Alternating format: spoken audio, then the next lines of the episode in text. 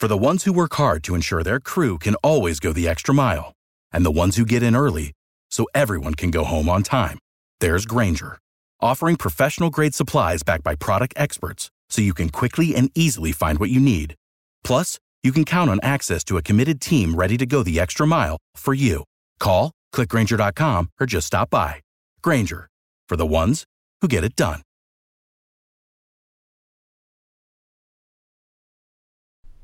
If you're into sports betting, Bet Online is where you should go to win money today.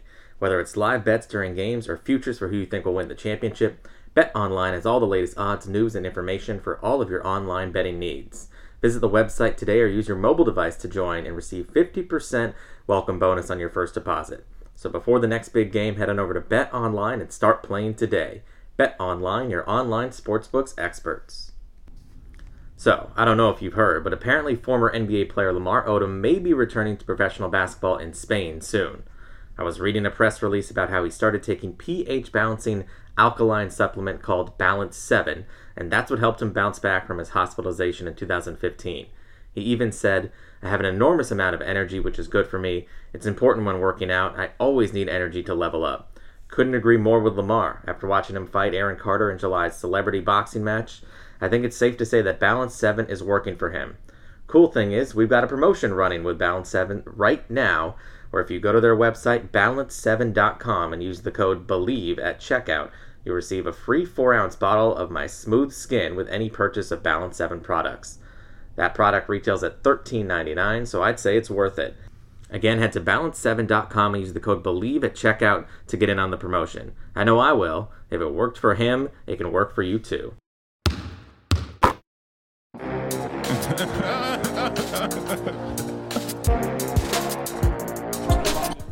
And what's up, everybody? Welcome to a brand new episode of the Believe in Clippers podcast, right here on the Believe Podcast Network, presented by Bet Online.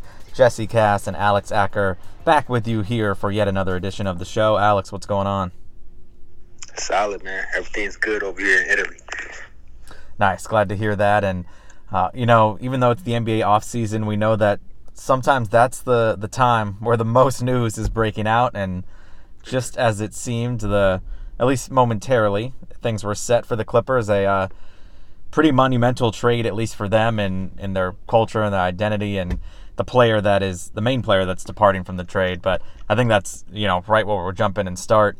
Patrick Beverley, you know, four years with the club, heart and soul of the team. We've talked at length about what he's meant and the winning percentage for the group and, and obviously everything that he's means even when he's not playing with the attitude and, and the culture that he's instilled. So just your your initial thoughts on the deal. Uh, you know, Patrick Beverley initially going going to Memphis, uh, Beverley, Rondo, and Oturu for Eric Bledsoe coming back, and then Beverley rerouted in a separate deal to, to Minnesota, which is where he ultimately ends up to play with the Timberwolves. But uh, just your thoughts yeah. initially on, on hearing the deal and, and you know what it means for the Clippers and, and your your reaction to it. No, I, I mean my first reaction was, a shocker, to be honest with you. Um, to get rid of your dog like that, um, you would think like he is pretty much the mascot on the team that brings the energy that that you know what you're going to get as far as the the tenacity that he brings. It's just uh, incredible um, to to take away that type of momentum. You know that somebody that's going to guard everybody, that's not as scared of guard Luka Doncic or you know I mean some of these big names that you need to stop. Steph Curry, the list goes on. You know, so. Um, it was it was a it was a it might have been a one of the toughest moves for the Clippers. You know what I mean? Just just by just by the name of weight that he holds. Um, but to see him leave, um, I think he gave everything he could for the for the team as far as the fans. You know, he's definitely going to be truly missed. Um, to get somebody like Pat, I mean um, Bledsoe, it's going to be um, you know a great comparison of the two. Bledsoe's a, a, a lightning bolt. You know what I mean? He's speed. He's quick as hell. Um, he uses his, his strength. He's a big guard, you know, size wise. So it's a great, you know, situation where you're not taking away so much or you're not waiting for like a young guy. You get somebody that's going to be able to compete with these guys that they have and bring some, you know, some force as far as that that front court more than anything. So I think it's a great, you know, smooth transition as far as the the caliber of players that you're getting and you're taking away for sure. It's a really interesting deal for the Clippers, and you know some of the things you touched on. Obviously, Patrick Beverley, who, you know, this front office, you know, whether you give a credit for it or not, but they're not afraid to to make a move or, you know, go against popular opinion or hurt some feelings. You know, I think I think that they handled it obviously the right way. Beverley has been gracious through the whole thing. You know, he sent out a, a thank you video to the fans of the Clippers, so he's obviously someone who's felt that love and appreciation as well. But you know, we saw it earlier this year or this past season with Lou Williams getting dealt. He had that same kind of impact with the team. Of course, you go further back with, you know, Tobias Harris, and of course before that with Blake Griffin. Uh, you know, the team is kind of proactive in how they make these moves, and you know, if they feel like they can find a better fit, or if someone, you know, whether it be injury history, whatever it is, um, making a move that they feel like is for the betterment of the team. But again, like you said, this one is a, is a tough one because of how universally loved Beverley is within Clipper Nation. And I think, you know, he might not be that loved outside of Clipper Nation, but he's one of those guys where if he's on your team, you really notice and respect all of the hard work, especially on the defensive end. But again, D three and D guys shot over forty percent from three for multiple years as well. So, uh, and and as you alluded to, the kind of stepping up in big moments. You mentioned the guys he's guarded, Donovan Mitchell, uh, Devin Booker. You know, he did a really good job on both those guys in the playoffs and and hit two big threes and had some great games to close out Utah. So someone who clearly can can come through in the playoffs, but you know, the Clippers with I think maybe a lack of getting to the rim, that driving ability. I think that's what has driven this trade and we talked about it a lot last year where you know, live by the jump shot, die by the jump shot. That's not all on sure. Beverley, but he's a guy in this system who's primarily, you know, spot up, hit shots, and then do his thing on the defensive end. Where defense, yeah. maybe this front office scene, especially without Kawhi for an extended period of time, might need a jolt of, you know, that playmaker who gets into the lane, finishes at the rim, creates for others. So you, you understand kind of the the mindset of where they're going with bringing in someone like Bledsoe. But it's a it's an interesting deal as well as as you mentioned. It's definitely interesting for sure. Yeah and, and Bledsoe, he's he's he's definitely somebody that you you respect. You know what I mean on both ends of the floor as well too. So his, his defense takes credibility as well. Um, not so much as Pat Beverley, which he's known for, but just just the the mindset of actually Pat Beverley, you know, running to the corner as a point guard is kind of putting so much more energy on the main guys. You know what I mean? So to take away and give that to somebody that's actually going to be able to produce, like you said, it's going to be penetrating it and driving and kicking and looking for their their role player. I mean, their their elite players that can knock down shots giving them, you know, great looks instead of always shooting with one or two hands in their faces. Um, letting them see the basketball, I mean the ball from from that standpoint is going to be awesome, you know. So I think it's going to be really interesting this is a huge calculated move for the Clippers, and um, I'm excited. I think it was definitely um, a smart piece, and sometimes a huge piece like like trading your star player is not always the right thing. You know I mean? You need these small pieces to work, and you know they have enough time to, to figure out what does work when you have somebody like Kawhi Leonard that's going to be out for an extent of the time as well too. Um, Paul George definitely needs somebody to actually take up a little bit more of that slack as well. And you know, summer league is going to be awesome too. We've seen a lot of these young guys actually playing their butts off and giving spurts as well too. So um, it's going to be awesome for sure. Yeah, it'll be it'll be definitely really interesting and. Uh, you know, we talked about kind of the reason why it was so important to bring Reggie Jackson back. I think you know Reggie mm-hmm. should should probably retain that starting role for just how incredible he was. But even you know all the better for someone like Bledsoe, where you know, maybe he's that spark plug off the bench. He'll still play a lot of minutes, but can kind of have the ball in his hands more with the second unit where there's not as much pressure on him as, you know, previous stops where Milwaukee, he was on a championship contending team or he's the starting point guard and, you know, supposed to be the team's third best player. He's, he's going to be required to produce with the Clippers, but it's not going to be that same level of pressure, at least right away, to, to be the main guy or one of the top guys. He's just got to kind of fill his small role uh, you know, a big role at that of getting to the rim and, and really setting the table for a lot of guys. But, you know, if he's engaged, as I said, he's capable of doing that, even as his stock has kind of been de- you know lowered and devalued over these past couple of years with some of his playoff struggles. I think you still look at you know someone who's averaged no less than I, think last year New Orleans was lowest in a long time at a little over 12, but you know someone who averages 15 points a game for his career around there and you know can rebound, can as you said defend. He's a former all defensive team selection, so he's someone who's not you know a slouch on that end of the floor. So you understand kind of the the thought process and the move, and it, it will be uh, you know really intriguing to see how it turns out uh, when the Clippers start up uh, you know in October. Yeah, let me ask you something. You think you think you know as far as the Bledsoe team, um, what you said for sure, he, he wasn't feeling the, the vibe as far as his his leadership role that he needed. Um, do you think it's going to be a different sighting with Bledsoe, kind of like a redemption type year? Um, we always see him actually, you know, like struggling from three point range as well too. So maybe we'll get a spurt of him actually, you know, coming in with a, with a trigger this year with the uh, the Clippers how do you think he, he would play and pan out with this team?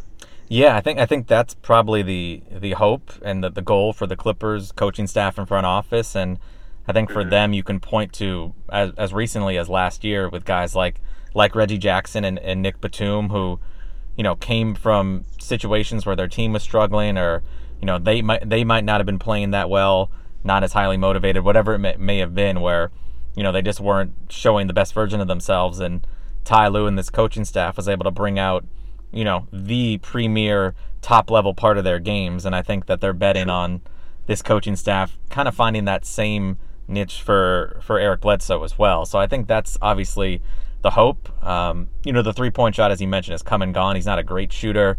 He's had regular seasons where he's been decent.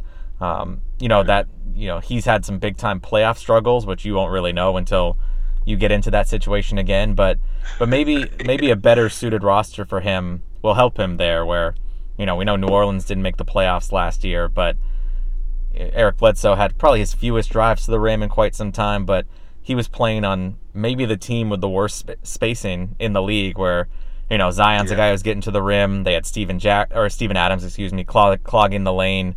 Uh, no real shooters for him to work with. So you know, kind of yeah. negated a lot of what his game is about. So with the Clippers, we know they have no shortage of shooters; they have a ton of them. Uh, so that should really help Bledsoe when you know when he's on the floor, he can have an array of shooters that are on the three point line, kind of opening up the middle of the lane and and letting him excel at what he's best at. Yeah, and penetrate. Yeah, I think he's really like a, a lost jewel that nobody has. I shouldn't say nobody. We haven't seen in a long time. Yeah. You know, we know of Bledsoe, but we haven't seen too much of him. A because he hasn't been in the playoffs for so long, and B, um, there's nowhere to play a guy in that space and, what you said, like everybody penetrating and getting to the hole. You got young guys like Zoe, um, you know, that's going to take a lot of that tick where they want him to shine. You know, so. Um, Bledsoe is definitely one of those guys that's in his season as a prime player, and he needs to be shown with some prime guys that actually know the game as well, and and I think he's in the moment of trying to win something bigger than you know just a, a individual accolade right now, and I think this is going to be a great fit for him.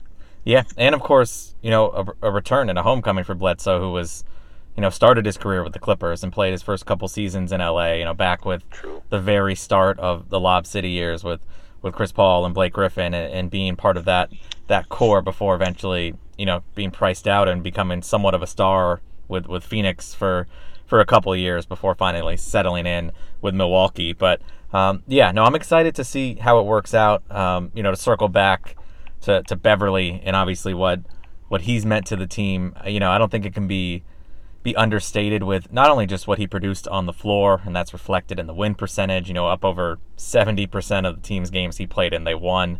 Uh, you know, he just really beyond that embodied kind of a culture and a, a heart and soul of the team that of course resonated with the team, but I think even more so resonated with with the fan base where we know in in in Clipper Nation and Clipper Land that you know we know Clippers are the underdogs in the city. It's always a Lakers town.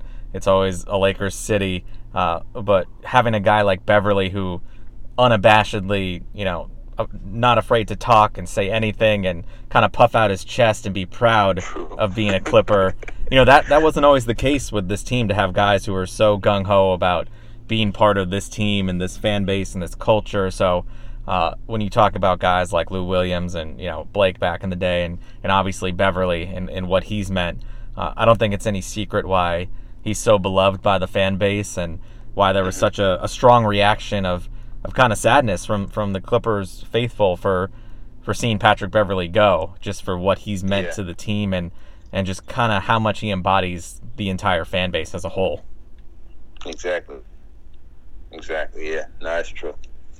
Yeah. So, uh, you know, we, we can't wait to. Uh, I mean, we, we wish Patrick Beverley the best. We'll we'll see him in a Minnesota uniform, which should be interesting on its own right. With, you know, he kind of slides in nicely to that backcourt uh, in a kind of a, a, leadership role with a with a very young mm-hmm. team, which is how things kind of started for him with the Clippers. When you think about the early start with Shai, Shai Gilgeous-Alexander and Landry Shamet, you know Beverley was kind of one of the the early leaders for that. He now goes to a team with you know young guys like Karl-Anthony Towns and D'Angelo Russell and Anthony Edwards. Uh, it should be a fun spot to see him in and see if he can help Minnesota, who you know has really struggled winning in the past couple years uh, see if he makes that w- winning impact uh, with Minnesota in the future. Yeah, no, I think I think Pat Beverley's somebody that will fit into any team. You know, with that that attitude that he has, um, that dog attitude is definitely welcome on any team, especially a young generation that's trying to come up and needs to know how to win. You know what I mean? And it's a great situation. You know, Pat Beverley's been a person that is not always looking for the the the leadership of just trying to win a game. He wants to win every single game. You know, so that's the key thing as far as bringing in a veteran like that and, and molding the young guys as far as how to win every single game and going about it. You know, being productive. Um, and it starts just bringing it every single day in practice. And he is no slouch at that. He's going to be boastful. He's going to talk, you know, and, and be a leader that that he is. You know, um, hats off to him and what he did, and, and to continue that journey for sure um, it's going to be remarkable for him in his career. And that's a really great point when you mentioned that, where there's probably not a team that he wouldn't fit on fit in on. And I kind of thought, you know, I was just thinking about it right now, where even when the trade happened initially, and you kind of get over the shock of Beverley being traded, I was like, oh, you know, he kind of fits well with that Grizzlies team. And then obviously they move they move him to Minnesota, and it's like, oh well, he fits well with them. And yeah, you might be right. He might just he might just fit well everywhere, kind of because of what he brings is, is something that, that really every team needs. For sure. So we wish sure. we wish Pat Bev the best. We uh we'll see him back at Staples Center as the schedule just released. We'll get into that as well, but he'll come back early in the season, uh, November 13th. The uh, the Timberwolves come to Staples Center, so that'll be a an emotional return for Beverley, and and we'll see how you know Bledsoe fits in and everything, and and just to kind of put a bow on, on that trade. Uh, we know obviously with Beverley it was you know Rondo uh, and Daniel Oturu out in the trade as well. We know Oturu, you know he obviously hadn't cracked the rotation, a young guy who, you know, unknown if he'll really carve out a spot in the league or not, and then and then Rondo, of course, who uh, you know, interesting because we were we were on board with with that move, and for a minute, and when he first arrived, it it looked like playoff Rondo was there, and then it kind of was the reverse. They got playoff Rondo in the regular season, and in in the playoffs, they kind of got regular season Rondo. So. yeah. uh, so yeah, I don't know what it was. I thought he, they was actually trying to trying to hold him off for playoffs, but he never he never showed up at all. So um, he must have missed a plane. um, but for the most part, uh, he, uh, he, he he got his ring. You know what I mean? So it's kind of hard to get a ring and be that person. Um, searching and trying hard to get obtain that that championship ring with another team. You know what I mean? To build that same chemistry that you had um, with the Los Angeles Clippers that he came from. So um, it was unexpected for sure. We definitely expected those things as far as what he could bring, and you know, he's, he's a seasoned vet. So right now, I think Rondo's definitely coasting, and he's he's getting that bag, and he's actually just you know staying in shape and, and just loving the game right now. And hats off to what he's been doing all the way through. So wherever he goes and bounces, for sure, I think he's going to be a leader in the locker room more so. Um, the importance that he'll bring in that setting um, rather than on the court, his appearance for sure. Yeah, hundred percent. And I and I think you you kind of hit it right on the head there. Like I don't know if he'll end up staying in Memphis. You know if they're going to keep him or not, but if he does, then like you said, he'll probably have that that mentoring leadership role where he's kind of guiding Ja Morant, you know, an explosive and up and coming and, and superstar young point mm-hmm. guard.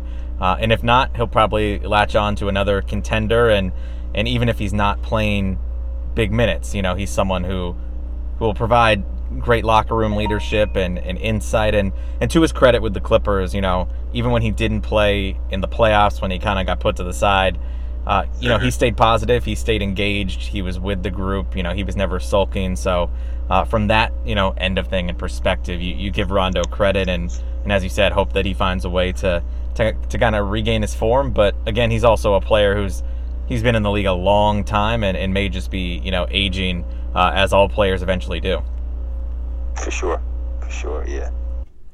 And as we continue talking about the the Clippers roster, uh, you know, one thing that's kind of the at least for now, you know, the glaring need looking at this roster after the deal is is that center position and, and the third center. We know that, of course, Zubac and Serge Ibaka are that two man tandem, and then they can go smaller with Batum and Morris playing those roles. But but the timetable on Ibaka is is uncertain. You know, he'll come back sometime early in the season, but we don't know exactly how long. If it'll be a couple weeks, a month, or two.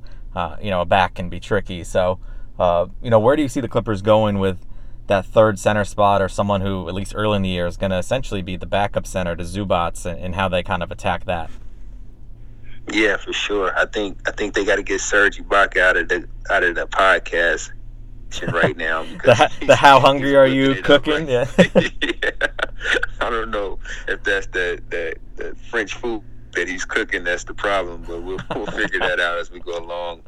But uh, yeah, I think that's going to be something that they look into. Um, they definitely have one more roster to pick, like you said, and uh, that's got to be the most important key. Um, you can't have a reliance of, of uh, who's who's fresh into that role of being a starting um, center.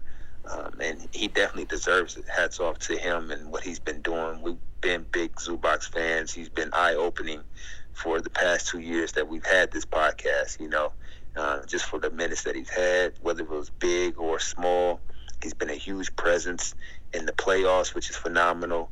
And uh, he's a shooting star right now, you know, and his ver- his going up as far as the stardom.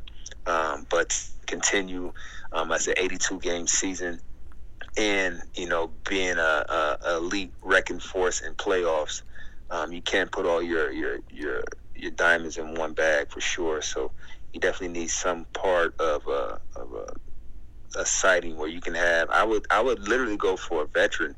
Um, if there's one out there as far as a big man, just a mentorship as far as what they can give for Zubac and a preparation, you know, in case you go head to head with some of these big time um, elite centers. And there's a few of them out there, 76ers, you know what I mean? You got your man, uh, this unstoppable from that standpoint. So you need guys that can actually guard and defend because Zubac is he's a big man, but at the same time he is a little bit thin, you know, in the waist. So you got to be be mindful of that for sure. And um, I would definitely go with a with a veteran. That that would be my pick for sure.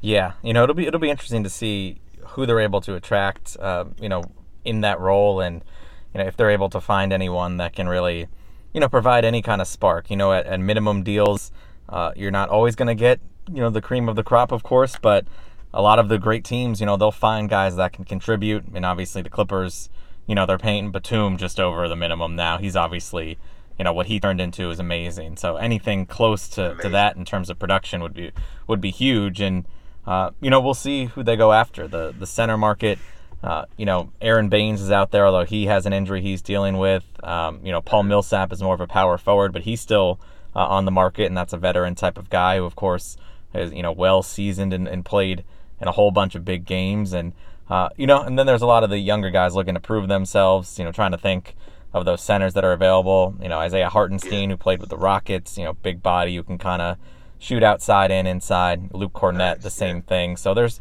there's guys that are available, and of course, you know, just coming off summer league, you know, maybe we know this Clippers scout team has been strong lately. Maybe they saw someone who's you know hanging on the fringes of a roster that that they can add and, and potentially step into that third center role for the club. Yeah, for sure. I mean, we gotta get one of these uh, the Kumpo brothers, man. Probably because they racking up rings, man.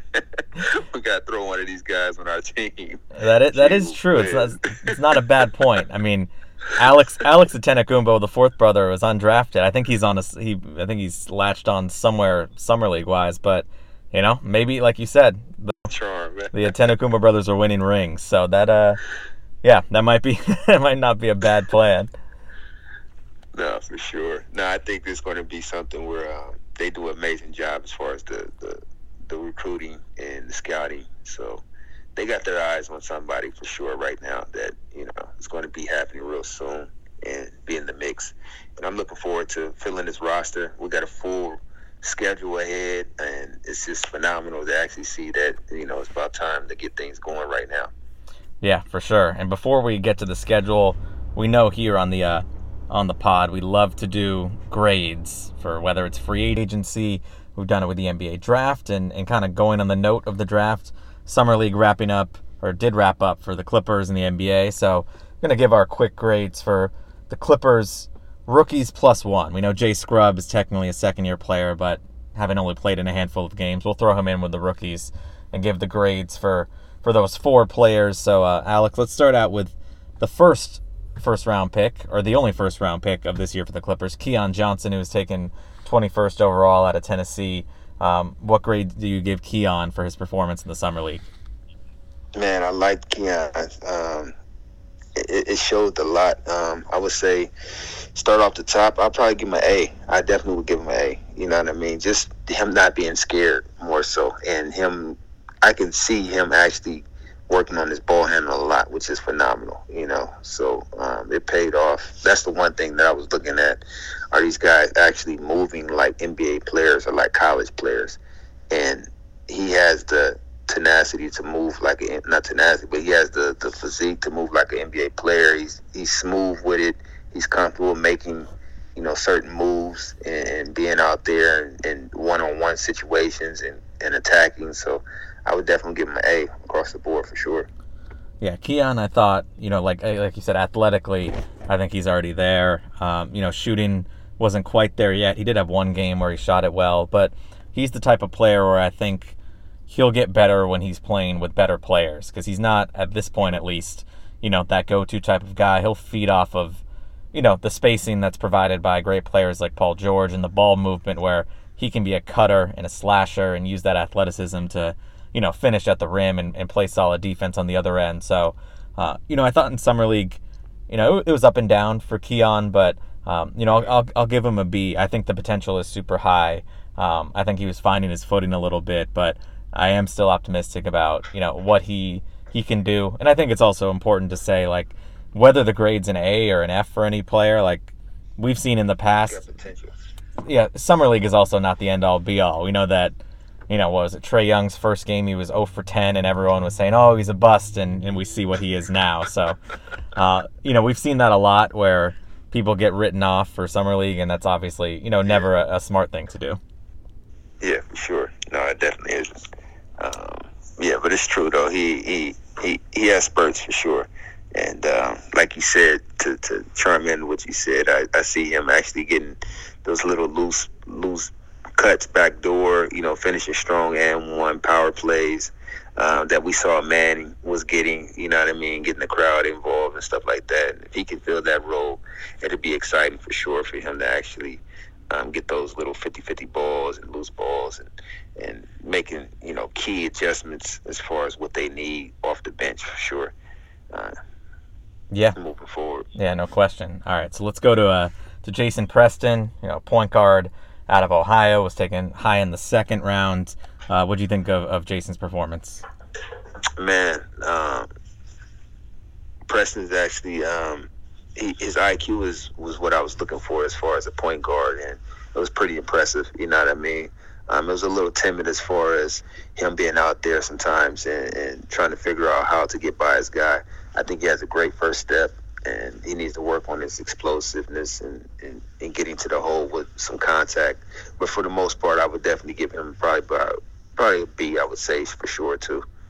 Yeah, I think I'd go with the same thing with a B for Preston as well, where I think, like you said, the first game, game and a half, maybe two games, he was timid and, and kind of not, you know, not aggressive, not able to find his footing. But the latter half, the last three games of summer league, he looked really comfortable. I thought, you know, you could see, like you said, the IQ, the passing ability. I think is is off the charts with his ability to find guys at, at any spot on the floor.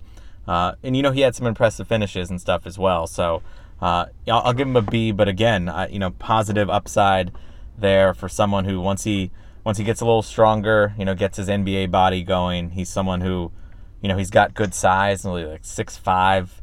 You can see, as we said, a great passer um, unselfish player. So um, you know, I think there's there's a nice place for for Preston and a high ceiling for him as well.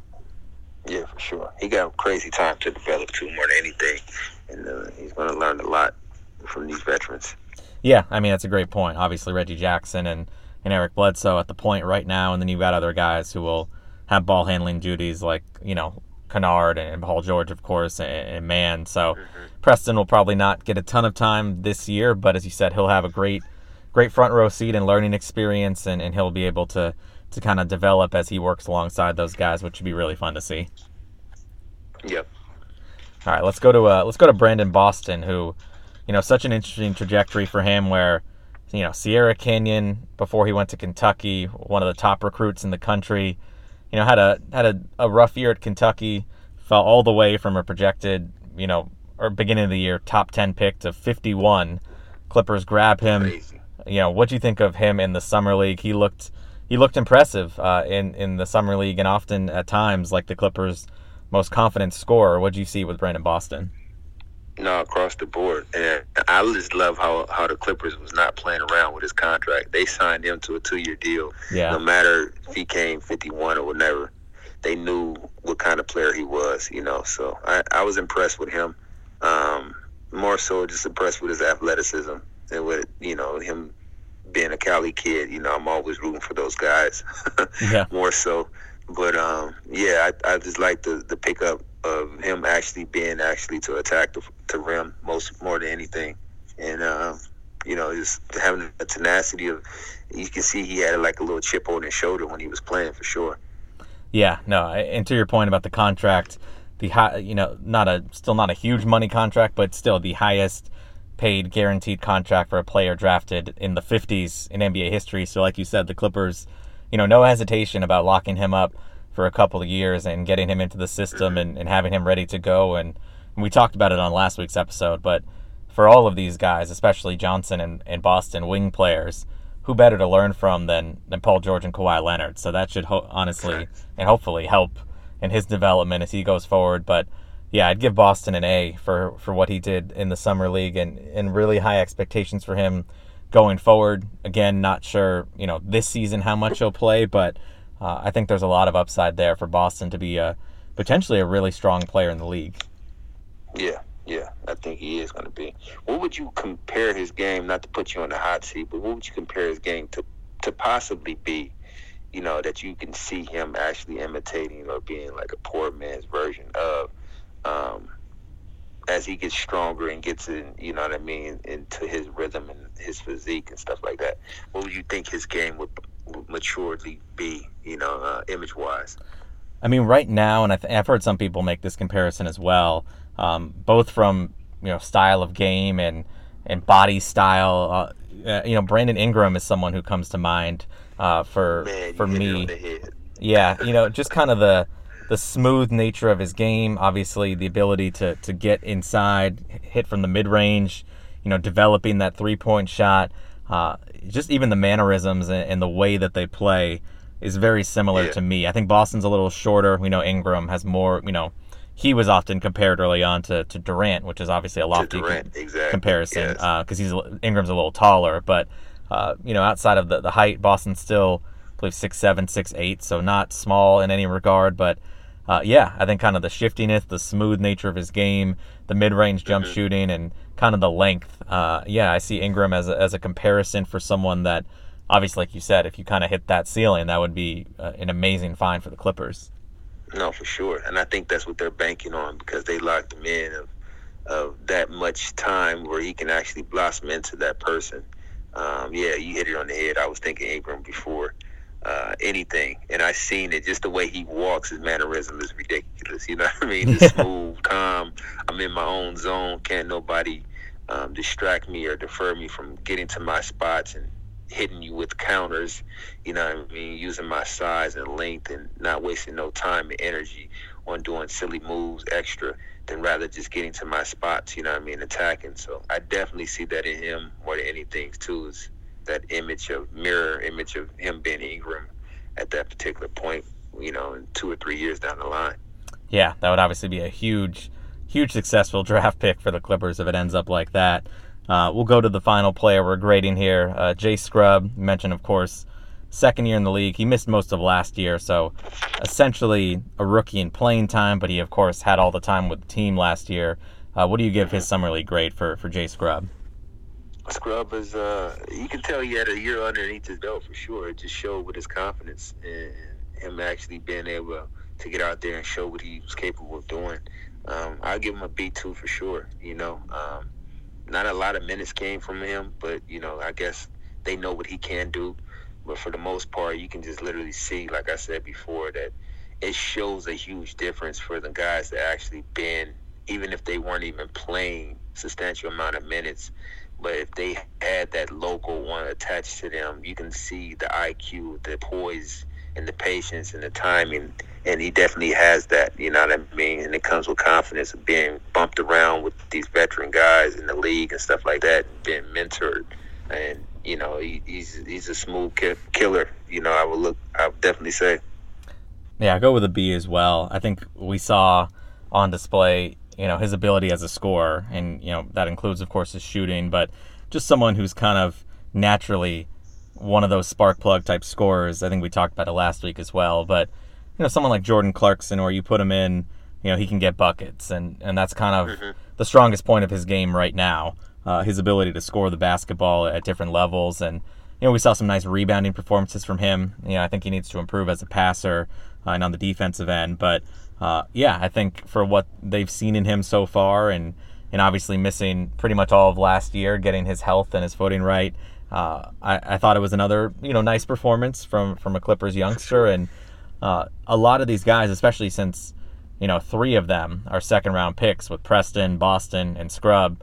Uh, you know the fact that the Clippers have potentially players who can be contributors at some point, and all three of them, it would yeah. be a, would be a huge success for just you know players in the first round don't always pan out, let alone late in the second round. So I think that you're looking at it that way. If they get you know production out of all four, you know, all three of these guys, or even a couple of them, that's a big win for the Clippers in their their scouting department and in drafting.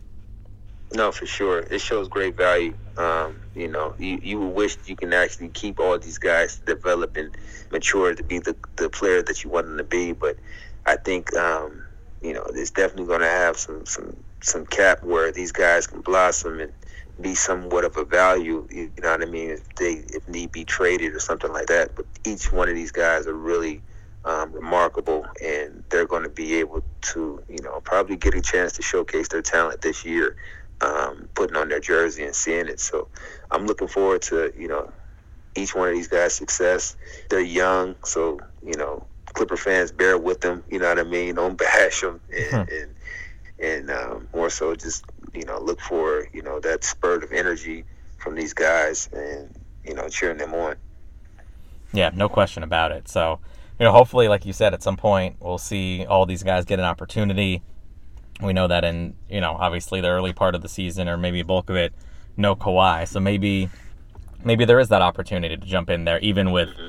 you know a lot of depth and a lot of talent at both the guard and wing positions uh, you never know. Someone can kind of claw their way into the rotation. So that'll be exciting to see. Uh, before we wrap up here on this week's episode of Bleav in Clippers, the NBA schedule was just released today.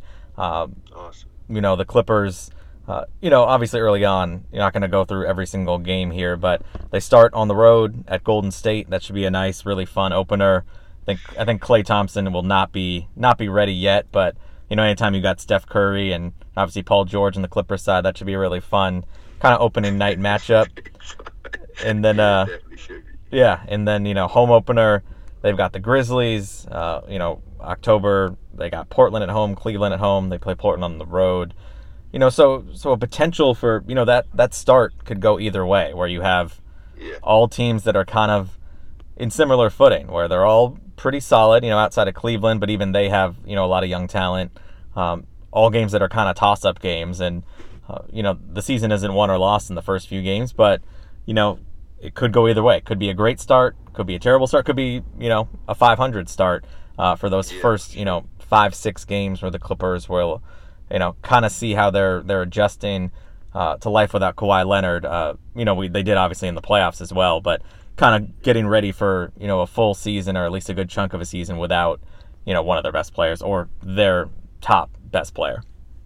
For sure. I mean, you got you got to consider this as well. So you got Steph Curry, you got Ja Morant, elite four star scorers that they're coming at you the first mark of the game, you know, two first game, second game, you you would think that you would have, you know, Kawhi Leonard that would, you know, that would play defense. Then you eliminate Pat Beverley as well. So the locker room is like, all right, who's guarding these guys now? You know what I mean? Yeah. So who's gonna step up and actually be that other half of the court that they need to to lock down? You know, and we're talking about guys that it doesn't matter if, you know, Pat Beverley's in front of them or Kawhi Leonard, they're still getting 30, you know? So yeah, that just shows, you know, um, how awesome this league is, more so how, how serious that the Clippers got to take it and, and, step up early and be a, a threat on that defensive end, you know? Yeah, it'll be it'll be immediate kind of early pressure on. Well, of course, we know Paul George is always going to defend well, uh, but guys like mentioned Eric Bledsoe, you know Terrence Mann, obviously with what he can do. Um, mm-hmm. So, you know, those are guys that you looked at to be defenders here early on uh, for the Clippers. You know, kind of looking through the schedule. No Christmas Day game for the Clippers this year. I think, you know, the league obviously, yeah, you know, yeah, not seeing the Clippers as as big a draw without Kawhi, although they do have still a good chunk of, of uh, nationally televised games, but no Christmas Day game. They got a, I believe, four sections of five games and seven nights, which is tough. Uh, 14 back to backs. Uh, you know, so some tough portions of the schedule.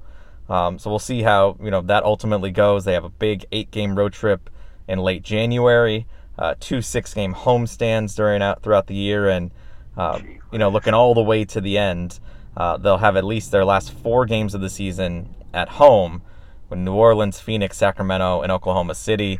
Um, so we'll see. You know, there's a lot to digest there, but um, you know, ups and downs of the schedule as always with you know the back to backs and uh, you know the five and seven and all that, but uh, just kind of par for the course what the Clippers have dealt with in the past. Yeah, man, that's that's crazy. I was when you was telling me all that, I was thinking I had flashbacks. Like, oh my god, that's a lot of traveling. I was like, I can't believe I did all that.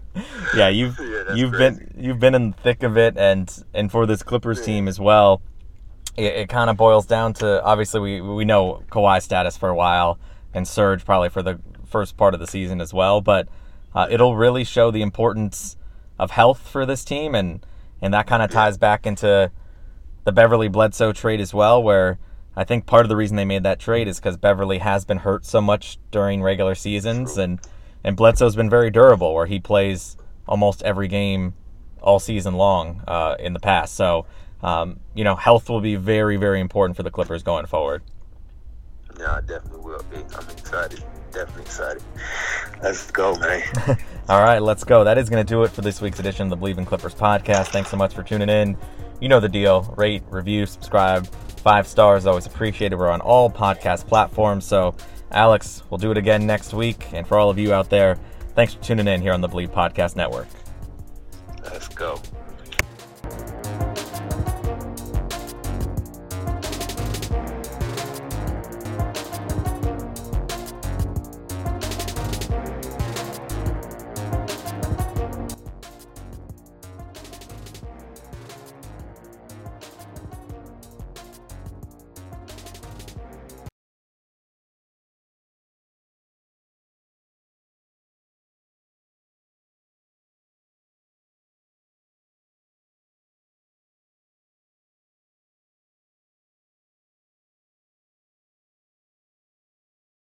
For the ones who work hard to ensure their crew can always go the extra mile, and the ones who get in early so everyone can go home on time, there's Grainger, offering professional grade supplies backed by product experts so you can quickly and easily find what you need.